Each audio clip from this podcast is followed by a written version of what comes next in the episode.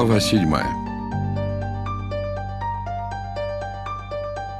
Женщины от безысходности и трагизма заламывают руки, закладывают за воротник и рвут в клочки последние бикини. Владимир Свержин Отоспавшись, я выбрался в гостиную, включил компьютер и потянулся за сигаретами. Замерцали мониторы, и электронная почта услужливо сообщила о новом письме. «Доброе утро, Ариэль», — ухмыльнулся я, машинально отмечая, что мейл получен в 10.01 и, вероятно, отнюдь не случайно. Подобрал босые ноги с прохладного пола, принялся читать. От Ариэль Дриллинг, Биоспектрум.ком. Кому? Илья Диковский, gmail.com. 22.05.2015. Тема Plan. Доброе утро, Илья. Хочу обозначить твою основную цель. Забавное начало. Действительно, пора определиться в этом животрепещущем вопросе. Я отыскал зажигалку среди хлама, скопившегося за последнюю неделю и придавшего моему жилищу более привычный вид, закурил и продолжил. Цель — детекция поверхности сосуда. А именно, по истечении 7 месяцев ты продемонстрируешь детекцию стенок кровеносных сосудов с помощью собственной программы, используя бла-бла-бла. Я потер воспаленные веки. Так. О, вот. Разработка первичного варианта заняла почти год, но у Тима не имелось соответствующего опыта. У тебя он есть, и поэтому это не должно составить труда. Но, делая скидку на то, что сегодня требуется реализовать широкий спектр дополнительных возможностей, я выделяю предостаточный период времени. Итак, в вышеуказанные сроки необходимо переделать существующие, а также разработать компоненты для новой функциональности, оговоренной в четверг. В понедельник к полудню хочу видеть на своем столе подробный план проекта, ориентированный на то, чтобы сделать возможным достижение этой цели. Прилагаю ворк-план Тима. Он его осуществил. Последняя фраза казалась довольно странной. Но, открывая документ, я начал догадываться, что имелось в виду. Текстовый редактор подвисал, и я с недоумением следил, как в углу бежали цифры. Наконец файл полностью открылся, и высветилась надпись «Страница первая из 76». Забыв о тлеющей сигарете, я ошарашенно листал это монументальное творение. Ничего подобного мне видеть еще не доводилось. Придя в себя, сдул упавший пепел и вернулся к письму. Уточнение. Ты не обязан составлять точно такой же документ, но план должен быть доскональным. В течение первой недели можешь консультироваться с Тимом, и в случае надобности ты также можешь... Следующие пять абзацев посвящались тому, что можно и что не можно. В общей сложности текст занимал три экрана. Заканчивалось послание так. Дополнительные соображения относительно графика, сроков либо этапов проекта представить в ближайший понедельник. Хороших выходных, Ариэль. К слову о выходных и планах. На сегодня у нас были намечены свои далеко идущие, а точнее, едущие планы. Ира давно хотела сводить Алекса в Музей науки и техники и недвусмысленно намекнула, что мое присутствие крайне желательно. Принудительность участия в семейном мероприятии вызывала смешанные чувства. Впрочем, это предстояло чуть позже, а пока было самое время вернуться к шедевру канцелярского творчества. Я просмотрел введение, привольно раскинувшееся страниц на пять, потом двухстраничное оглавление. Перелистнув дальше, наткнулся на этап 01А и стал читать. Тим счел нужным предварить основную часть очередным описанием целей проекта и сжатым пересказом вступления. Следом он принялся за подготовку лабораторного опыта. Я воспрял духом, решив, что, наконец, добрался до сути, но не тут-то было. Первый лист посвящался инвентарному реестру. Потом, как река весенним половодьем расплылось повествование о том, как Тим намеревался настраивать генератор-приемник. Затем неспешно потекло сказание об осциллографе. На отдельной странице красовалась общая схема вышеописанного с многочисленными сносками и пояснениями. В заключение приводился перечень пунктов и подпунктов этапа 01А, прилежно разделенных на категории и подкатегории. Описывался каждый этап. Вышеозначенный кабель 33827-54 непосредственно подсоединяется к соответствующему... Каждый провод был пронумерован семизначным числом. Почему семизначным, когда их во всей конторе от силы сотни другая? Должно быть, видя себя первопроходцем будущей транснациональной корпорации, Тим мыслил масштабно. В таком ракурсе скрупулезность его детища приобретала новый возвышенный смысл. Тим Чи созидал сакральный документ, скрижали, краеугольный камень, выковывая в поте лица и мучении мысли становой хребет ультразвуковой диагностики на благо грядущих поколений. Дальнейшее не уступало уже прочитанному в маразматической дотошности. Это ж надо такое удумать. Он его осуществил. Это да, не человек, человечище. Я бы даже сказал, инженерище мирового размаха. Тимчи предстал пред моим внутренним взором многоруким идолом, эдаким диковинным воплощением хайтековского Шивы.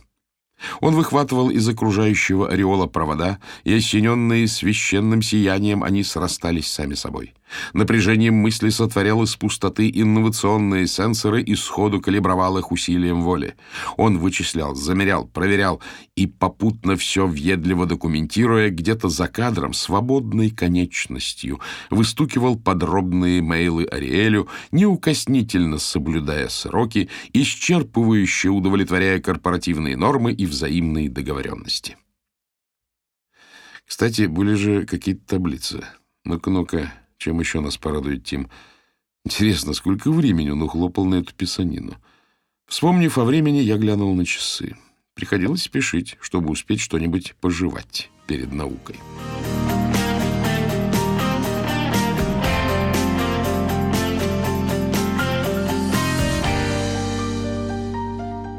Выскочив из машины, Алекс хватает нас за руки, разбегается, прыгает и поджимает ноги.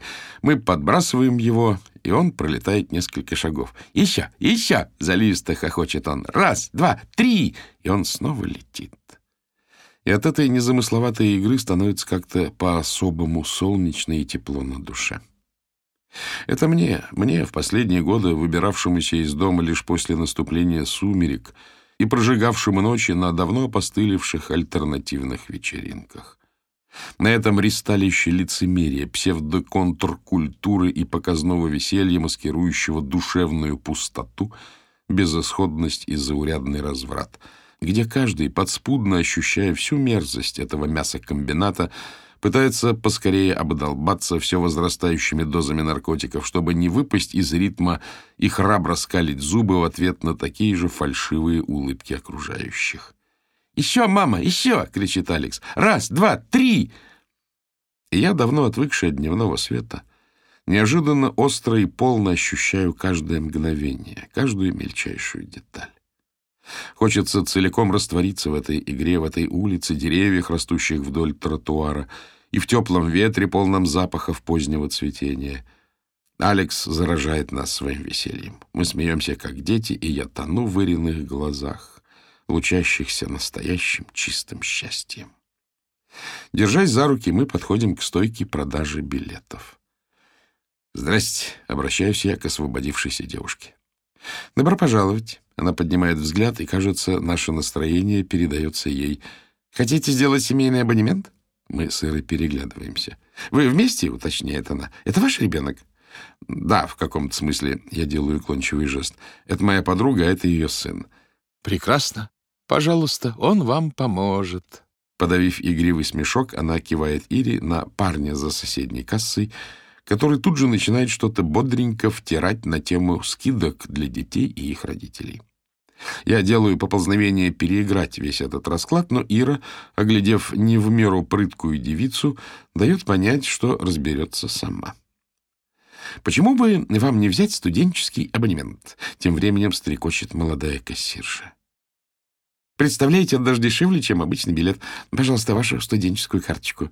Знаете, я оставил ее в библиотеке. Ничего страшного. Оформляя бланки, она то и дело кокетливо улыбается. Ира уже расплатилась и наблюдает за нами со стороны. Наконец, заполнение бумажек окончено, абонемент заботливо вложен в рекламный буклет, и мы направляемся ко входу. «Ох, Илья, Илья!» — усмехается Ира, качая головой и потешно хмуря брови. «А что, я, кажется, вел себя вполне прилично». «О, да, буквально монахиня-молчальница, скромная и недоступна». Экспонатом, безраздельно поглотившим внимание Алекса, оказалась немецкая подлодка, захваченная в ходе Второй мировой. Крушение «Титаника» послужило импульсом к развитию эхолокации на флоте, а в 1915 году появилась одна из первых ультразвуковых систем для обнаружения подводных лодок. Прочел я на стенде. Это заинтриговало Алекса, и я разразился целым панегириком ультразвуку, а потом добавил, что у летучих мышей есть похожие штуки для ориентации в темноте. Алексу очень понравилось, и он заявил, что тоже хотел бы так уметь. Кстати, примерно этим я и занимаюсь на работе. — А что ты делаешь? — с готовностью подхватил он. — Я? Да преимущественно ругаюсь с начальником. Точнее, меня ругают, а я поддакиваю и вежливо улыбаюсь. Ира расхохоталась. — Нет, ну, если действительно интересно, я так и быть открою тебе этот секрет, — прошептал я таинственным голосом. — Только учти, это коммерческая тайна, так что никому ни-ни. Дальнейшая экскурсия проходила под знаком моей работы. В павильоне, посвященном медицине, я рассказал Алексу о сердце и системе кровообращения. Вот смотри, забравшись в громадный макет, мы стояли в левом предсердии. Допустим, внутри есть зловредная опухоль. Условно назовем ее выхухоль. И мы хотим ее извести. Но важно не повредить поверхность, покрытую нежной кожей. Я провел ладонью по стенке миокарда. Резать нельзя. Что же делать? Лазером! Можно лазером! Верно. Лазер вполне недурственный вариант. Мы используем ультразвук, но это похоже. Однако вот в чем загвоздка. Лазер прожжет все на своем пути. Как же быть? Алекс пожал плечами. Элементарно. Берем много слабых излучателей и расставляем вокруг. Для наглядности я продемонстрировал расположение. Все они направлены в одно место — Пройдя сквозь разные точки поверхности и не повредив ее, их лучи собираются вместе и выжигают эту гадость. Копишь? Копишь. Это как с линзой? О, точно.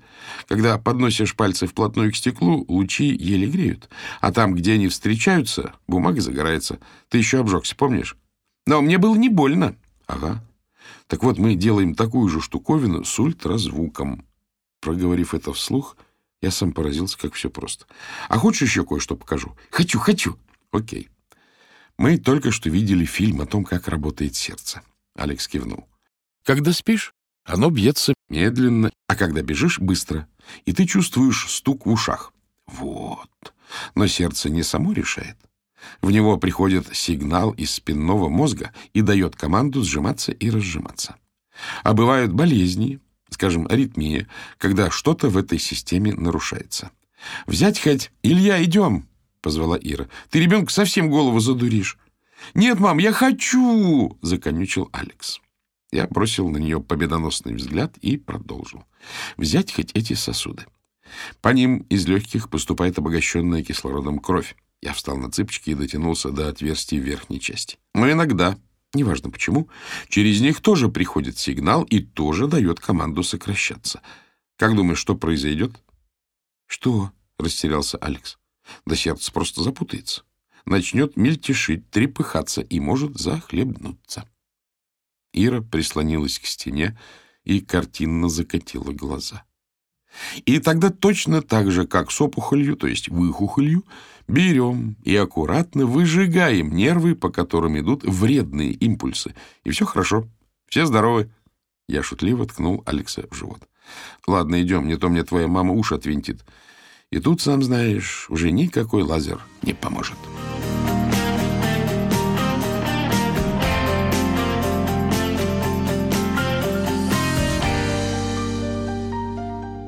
После музея я собирался заняться составлением плана. Оставалось несколько часов, пока Ира уложит ребенка и освободится. Общая картина проекта более или менее прояснилась. О сжатых сроках я старался до поры не думать. За отведенное время, конечно, не удастся толком поэкспериментировать, но состряпать прототип вполне. А там, если что, доработаю. Усевшись, я обнаружил новый мейл. «Илья, Распределение времени, когда ты работаешь дома, оставляю на твое усмотрение. Однако ожидаю соблюдения стандартного девятичасового рабочего дня, полную подотчетность и крайне желательно, чтобы часы работы совпадали с официально установленными. Естественно, в редких случаях позволительные исключения. После вступления, сквозившего плохо скрываемым недовольством, он счел нужным добавить. «Полагаю, ты понимаешь общую идею?» «Чего уж там понимаю». То есть, казалось, начинаю понимать. К слову, довожу до твоего сведения, что в четверг в 10 утра будет проводиться еженедельное общее заседание.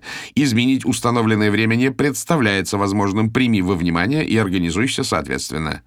В этот день надлежит приходить заранее, до 10. Приятного продолжения выходных. Ариэль. Молодец. С изобретательностью все нормально. Измыслил таки способ заставить меня приезжать раньше хотя бы раз в неделю. Еще мне нравилась эта безликая форма. Можно подумать, будто требования исходят не от него, а от некой высшей инстанции, что, с одной стороны, придавало им непререкаемую весомость, а с другой снимало с него ответственность. Крайне удобная позиция, чтобы диктовать условия, за которыми не кроется ничего, кроме самодурства. Оставив эти размышлизмы, я набросал эскиз первой части. Дальше пошло сложнее — Пока было не вполне понятно, что именно от меня требуется. Новую функциональность мы действительно собирались обсудить, но так и не успели, и поэтому я высказался обтекаемо. Впрочем, несмотря на отсутствие деталей, было ясно, что во второй части мы входим в зону неизвестности. Поди знай, способно ли наше оборудование предоставить удовлетворительные исходные данные. Более того, Вполне может выясниться, что задача в принципе невыполнима в рамках сегодняшних технологий, как с точки зрения ультразвука, так и с точки зрения алгоритмики. Но так или иначе ответственность ложится на меня.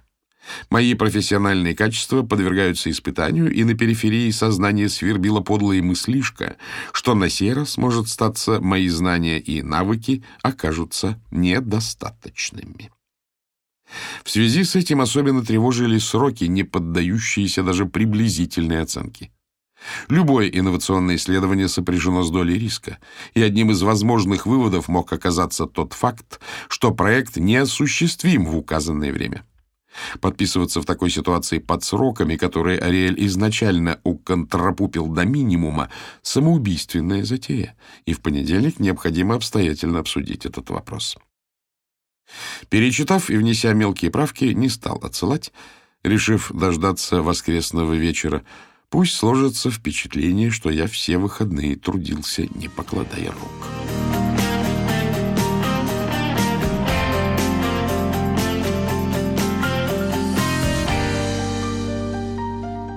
Сегодня тебе нравится Ира, а через месяц кто? Катя, Маша, Наташа? Ты же сам понятия не имеешь, что с тобой будет завтра. — Ир, зачем ты так? Вот во что превращается очередная попытка завести разговор о переезде в Сан-Франциско. Это что, сцена ревности? Илья! Нет, Ир, вот зачем ты это говоришь? Я чувствую, что начинаю злиться. Я вроде не давал повода. Или ты про кассиршу? Так я же не сделал и полшага ей навстречу. Или тебе кажется, что за твоей спиной я бы поступил иначе? Нет, я не про кассиршу. И нет, мне не кажется, что сегодня ты бы поступил иначе. Так в чем же дело? В том, что я мать. У меня ребенок. Я обязана думать о будущем. О его будущем в первую очередь. Я мать — это нечестно. Это ультимативный аргумент в любой ситуации. А еще угадывается недосказанное окончание фразы «Я мать, а ты оболтус и шалопай». Да, «Ты мать», — говорю, сделав несколько глубоких вдохов, как советует мой друг Шурик, употребляя новомодный термин «anger management». Этот факт не укрылся от моего внимания, и я прекрасно нахожу с твоим сыном общий язык. Ты сама не раз об этом говорила, ведь так? Так, — отрешенно кивает Ира. Я жду продолжения но она смотрит в сторону. Я узнаю этот взгляд, этот тон и эту позу. Разговор окончен. Она замкнулась и больше не слушает. Ир, ну ведь ты знаешь, что я и на этом фронте стараюсь. Не в силах остановиться, предпринимаю еще попытку. Если я что-то делаю не так, дай знать. Говори со мной, скажи что-нибудь, не молчи. Это не фронт, роняет она. Ира, поймав себя на том, что уже кричу, резко понижает тон. Ир, я забочусь не только о тебе, но и об Алексе. Разве ты не замечаешь? Ты знаешь, ты не можешь не видеть, как мне это важно. Действительно важно. Ты делишься переживаниями, рассказываешь о его проблемах. Я переживаю вместе с тобой. Стараюсь помогать, участвовать. Последнее время ты сама обращаешься за советами и нередко их принимаешь, так в чем же дело? Объясни, пожалуйста. По ее лицу пробегает тень неясного мне затаенного страдания. «Я не хотела об этом, но ты давишь и настаиваешь», — произносит она совсем тихо. «Вспомни хотя бы, что ты устроил на прошлой неделе. На глазах у моего сына чуть не сорвался с пятого этажа. Рисковал собой, рисковал им. Ради чего? Погеройствовать приспичило. Ира, нет уж, дай мне закончить. Пойми, я и мой сын, в отличие от тебя, не живем в приключенческом фильме. Ты хоть отдаешь себе отчет в своих действиях? Втянул ребенка в свою погоню за адреналиновым кайфом. Мало того, еще и соседей приплел. Нам тут жить. А твои неадекватные поступки? Какие, блин, соседи? Я выматерился. Твой сын был заперт в квартире один. Я хотел его спасти. Да, Алекс был заперт. Это плохо, и ты помог. Спасибо. Но спасти? Ему не угрожала опасность. А я все время говорила с ним по телефону. Мы не на войне не в триллере, и нечего корчить из себя последнего героя-боевика. Подумай хорошенько, кому это надо, мне или тебе? Что было бы со мной, если бы ты упал? И главное, раз ты так заботишься о моем сыне, что было бы с ним, если бы ты оступился и разбился, а он стоял в окне и смотрел бы на это? Ир, ты чего? Не надо утрировать. Это не штурм Эвереста, просто перешагнул из одного окна в другое. Зачем ты так? Ты превратил бытовую неурядицу в черт знает что. Я не могу запретить взрослому человеку рисковать собой, но учти, я не позволю подвергать опасности моего ребенка. Повисает гнетущая пауза. Илья, мы все это не раз обсудили. У тебя новая работа, продолжила Ира усталым голосом. Ты полон энтузиазма, ты говоришь прекрасные слова, и очень хочется верить, но я так не могу. Мне нужно время, на мне большая ответственность. Ир, время играет против нас. Мы ждем наших встреч неделями, видимся урывками. В часы, когда я, ошалевший, приезжаю из аэропорта, а ты уже не то что не в состоянии чему-либо радоваться, тебе с трудом удается не заснуть. В итоге у обоих накапливается ощущение безысходности и разочарования. Разве ты не видишь, к чему все идет? Ира молчит. И я знаю, на сей раз это окончательно. Я приближаюсь к точке кипения и заблаговременно ретируюсь на балкон. Достаю сигареты, жадно затягиваюсь, докурив, зажигаю от окурка вторую, и внутри еще тлеет надежда, что она придет и скажет что-нибудь примирительное. Но этого не происходит. Я пробую успокоиться, дышу носом. Гребаный энгер-менеджмент не помогает. Невидящим взглядом озираю окрестности, обида накатывает волнами. Вот, наконец, удается прийти в себя. Отщелкиваю недокуренную третью по счету сигарету и быстро возвращаюсь в комнату. «Ира, я люблю тебя. Мне никто не нужен, только ты и Алекс. Давай попробуем. Будем жить во Фриско, а не в этом треклятом мегаполисе. Снимем дом неподалеку от моря. Тебе не придется горбатиться на двух работах. Сможешь заботиться о сыне. Он не будет сидеть один или с этой полоумной соседкой с ее ладушками. Ир, ты меня слышишь? Ир, в конце концов, тебе не жаль наших отношений? Скажи, что ты хочешь? Чего тебе не хватает? Она сидит, молчит и смотрит в сторону. «Ира, ты слышишь?» — ору я. «Ответь мне, скажи что-нибудь!» Я топчусь перед ней как... Да просто как придурок. Хочется еще так много добавить, но нет смысла. Я пойду, — говорю упавшим голосом. И отмечаю, что впервые у меня прорезался именно этот, такой же, как у нее, тон. Я чувствую, сегодня нечто произошло. Возможно, я взрослею. Она бросает короткий взгляд, будто хочет что-то добавить, и снова отворачивается. Постояв, киваю сам себе, иду в прихожую, беру вещи и тихо прикрываю дверь.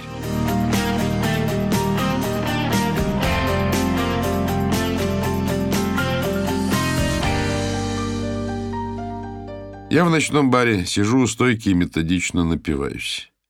Я мать, я должна думать о будущем. У меня есть ребенок, а ты оболтус и шалопай. Фразочки, которые она вонзала в меня с холодным садизмом, гулко бьются в опустошенной черепной коробке, резонируя многократно усиленным эхом. В разгар этой адской какофонии приходит СМС. Олеся. Я стараюсь переносить с достоинством то, что не могу изменить. Прощаю себе слабости и поощряю силу идти дальше. В этом мире мы всего лишь люди и для кого-то мы целый мир. Мне не за что винить тебя, потому что ты такой, как есть. Спасибо, что отпустил меня. Все предрешено, расставание было бы больнее. Береги себя, милый. Это моя бывшая эпизодическая подруга. Она была крайне аппетитной, охренительно трахалась, постоянно чего-то требовала и, обладая непомерными амбициями, пока мест днями работала в отделе телемаркетинга, а ночами пела по кабакам. Наши отношения состояли из колоритных скандалов и бурного секса. Я бросил ее месяца три назад, познакомившись с Ирой. Собравшись с мыслями, я нащелкал. «Илья, Лесь, ты сильная и умная. Я за многое тебе благодарен и желаю всего наилучшего». Тут же пришел ответ. «Олеся, я тоже желаю тебе самого наилучшего. Ты прекрасный человек. Удачи тебе». И через пять минут. «Олеся, если не верить в себя, нельзя быть гением». Анаре де Бальзак. Я не видел смысла реагировать на эту бредятину. Заказав очередную стопку, вышел покурить и, вернувшись, обнаружил новое сообщение. «Олеся, пытаюсь уснуть. Никак не получается». Тут меня переклинило. Я выпил и заказал еще две. Илья, сон не совсем то, что было у меня на уме. Олеся, а о чем ты думал? Браво. Певица в своем амплуа. О Бальзаке я думал, об Анаре. Илья, я хочу тебя, давай встретимся. Олеся, если это единственное, что ты можешь предложить, меня это мало интересует. Это не то, что я ищу. И сразу еще. Олеся, это пренебрежение мной и тем, что у нас было. Лучше бы ты нашел кого-то другого, потому что мне противно. Противно! И знаешь, думаю, ты также кого-то водил, когда мы были вместе. Гадко и подло. Мне жаль, что все именно так. Ты не имеешь уважения в первую очередь к самому себе. Лицемерная сука, дрянь, дрянь, стучала в голове.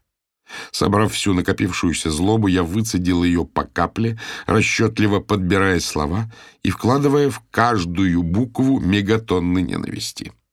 Илья. К чему разыгрывать оскорбленную невинность? Я говорю искренне, не пытаясь рассказывать сказки и давать несбыточные обещания. Да, у нас не сложились отношения, и я ушел некрасиво. Но такая страсть и гармония — редкость. Я даже не о самом сексе, но я знаю, ты не могла забыть моменты сладостного предвкушения, как ты дрожала от одного звука моего голоса, и именно поэтому мы не созваниваемся, а шлем СМСки. Она переваривала это довольно долго. «Олеся, я хрупкая девушка, зачем ты так со мной? Мне нужен человек, который будет идти рядом, рука об руку, развиваться со мной, радоваться со мной. Перестань манипулировать моими чувствами». Я чуть не взвыл от этого ханжества. Вспомнив об ангер-менеджменте, я отдышался, взял себя в руки и сублимировал презрение в холодной лицемерной форме. «Илья, хорошо, Прошу прощения за бестактность. И сразу отпустила. Ответ пришел почти мгновенно. Олеся, спасибо за понимание. Я глумливо усмехнулся. Олеся, я все знаю, чувствую, но не хочу больше боли. Мне было уже до лампочки. Я продолжал стремительно надираться, закусывая конопляным дымом. В начале третьего пришло сообщение. «Олеся, заедешь? Буду рада тебя видеть». Илья. Даже не знаю. Ты же хрупкая и ранимая. Язвительность ненадолго приободрила меня. Олеся, случится то, чему суждено. Не попробовав, никогда не узнаешь. Я молчал. Олеся, я тоже хочу тебя. Ты один или у тебя есть подруга? Илья, есть подруга. Олеся, как ты можешь? Если бы да на самом деле ценил то, что у нас было, никогда бы не предложил такое. Я уже настолько пьян, что не ощущаю никакой разницы от новых порций. Звук в телефоне отключен. Сижу и тупо пялюсь в пространство. Через некоторое время бармен стучит по экрану моего мобильника. Нехотя беру и читаю. Олеся. Я просто хочу быть честна с тобой. У меня тоже есть бойфренд, и мне кажется, что это будет неправильно. Ир, ты ведь этого хотел. Я прокидываю последнюю рюмаху и сую под запотевшие донышко мятые банкноты. Спустя полчаса я ебу певицу прямо в прихожей, уперев руками в стену, задрав короткое платье и сжимая в кулаке ее тугие волосы.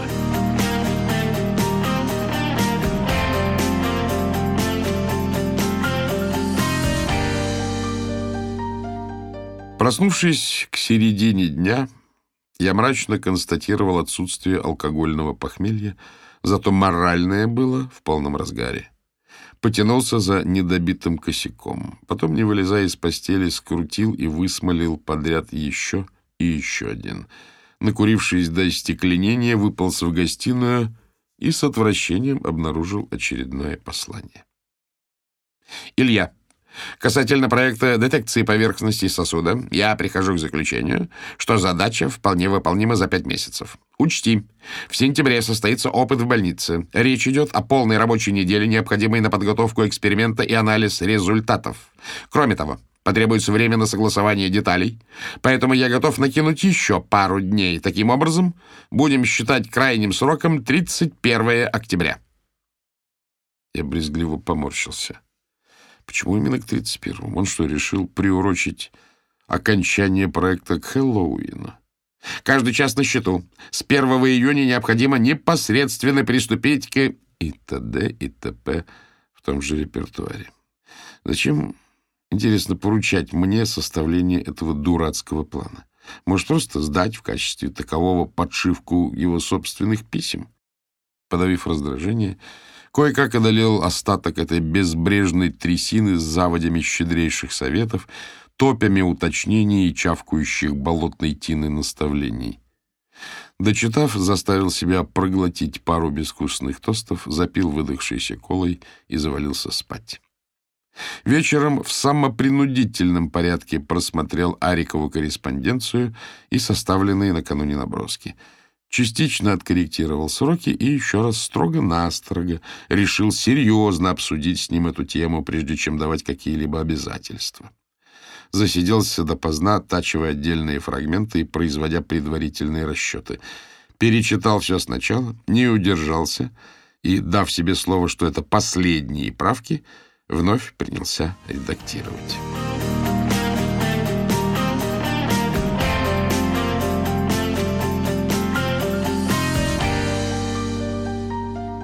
Александр, ну чё, как там твой безумный босс? Илья. Шлет шифровки. Шурик мой старый университетский приятель. На самом деле это определение не совсем точно. К тому моменту, как мы познакомились, он уже закончил учебу, но в память о прежних временах появлялся на сходках. Мы сблизились как раз в то время, когда я окончательно охладил к этим сборищам и на сегодняшний день Шурик является практически единственным человеком из того периода, с кем я продолжаю общаться. А студенческая общественная жизнь, поначалу казавшаяся интригующей, превратилась в череду однообразных попоек, где с наигранной бесшабашностью велись претенциозные разглагольствования, неизменно вращающиеся в узком кругу модных тем. Александр. Из этого всего один вывод. Он клинически болен. Илья. Абсолютно. Ариэль еще с первого интервью прочно занял верхушку нашего хит-парада. Частенько в ожидании посадки я, захлебываясь от смеха, пересказывал особо пикантные перлы моего шефа. А его откровение на тему начальников-идиотов вообще превратилось в одну из моих коронных баек. Александр. Я пытаюсь понять этот ворк-план. Возникает ощущение, что это план нормальной компании на два года. Илья. Понравилось?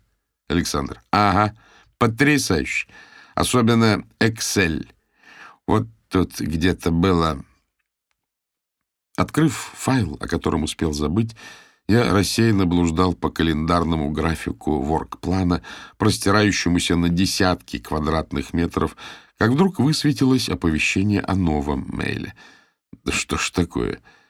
И действительно. Илья, всесторонне взвесив ситуацию, я постановил, что проект займет четыре с половиной месяца. 18 недель — крайний срок, который мы можем себе позволить ввиду... Александр, прикинь, у него 14 числа 21 пункт. Полное сумасшествие. Илья. Эй, ау, Шурик. Илья. Наш обезбашенный снова активизировался. Александр. А он в курсе, что сегодня воскресенье? Илья. Не уверен. Александр. И чего там? Илья. Я выслал. Как тебе этот сюр? Александр. Ща гляну. Я сделал кофе и дочитал свежий образчик эпистолярного творчества моего шефа. Александр. да. Видно, он вообще с головой не дружит. Каждые два часа перекраивать — это ж абсурд. Илья. Завихрение на почве излишнего рвения. Потолкуем, одумается. Он же не совсем... Александр. Совсем, братишка, совсем. Ну его! Бросай все и вали оттуда. Илья. Ладно, посмотрим. Где ты видел на такой должности адекватных и уравновешенных? Александр. Да, но этот-то точно псих. Илья. А я типа нормальный? Александр. Тебе возглавлять стартап пока не предлагают. Илья. Вот и славно. Не то я таким же стану.